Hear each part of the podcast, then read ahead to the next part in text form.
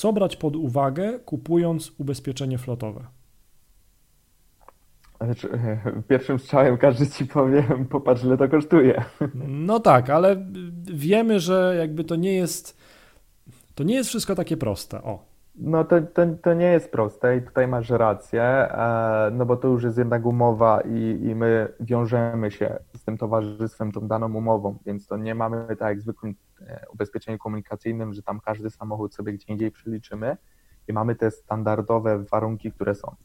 Jakby no tutaj e, trzeba zerknąć na zakres, ale no patrzenie na zakres, jakby czytanie ogólnych warunków i umów, w moim osobistym odczuciu jest to rola doradcy jakby ja, jakbym ja był klientem i bym szukał ubezpieczenia flotowego i bym dostał wielostronicowy dokument związany z zakresem ubezpieczenia, no, no. to bym się łapnął, wiesz, za głowę i bym pomyślał, co tam pisze i o co tutaj chodzi. Więc jakby patrzenie na to, e, czy to jest dla nas odpowiednie, czy nie, to powinno być moim zdaniem na głowie doradcy, ale po ówczesnej rozmowie tak naprawdę do czego są te pojazdy wykorzystywane, jaki zakres między innymi potrzebujemy i tak dalej, i tak dalej. Więc jakby doradca powinien wybadać, wiesz, to podłoże takie, jeżeli chodzi o te samochody.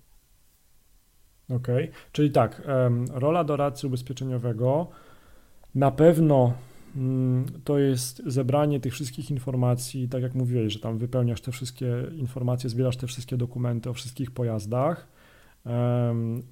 Potem też wywiad, nazwijmy to, z e, klientem, i wybadanie. No, zbierania samochodów tak, tak. już też a, to, to analizę potrzeb e, klienta, nazwijmy to już fachowo, a, e, się przeprowadza, tak? Więc, no mhm. ale to nic innego jak po prostu rozmowa na temat tego danego ubezpieczenia. Okej, okay, no i potem, e, potem te wszystkie dane zbierasz, komunikujesz się z towarzystwem i zbierasz oferty, ewentualnie negocjujesz, jeżeli jest coś do negocjacji i przedstawiasz swoją propozycję klientowi. Tak, że jest pole, jasne.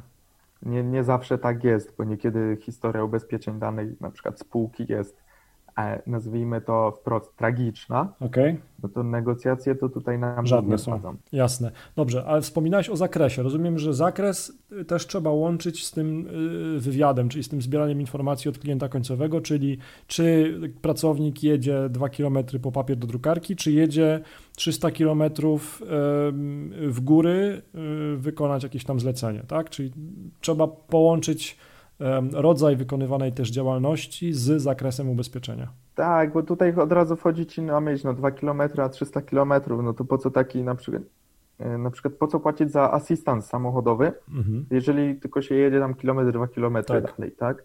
A jeżeli ktoś już jeździ na przykład po całej Polsce, no to ten asystans jednak y, warto mieć, no bo holowanie już w tych większych odległościach może kilkukrotnie nawet przewyższyć wartość E, samego kosztu tego asystansu.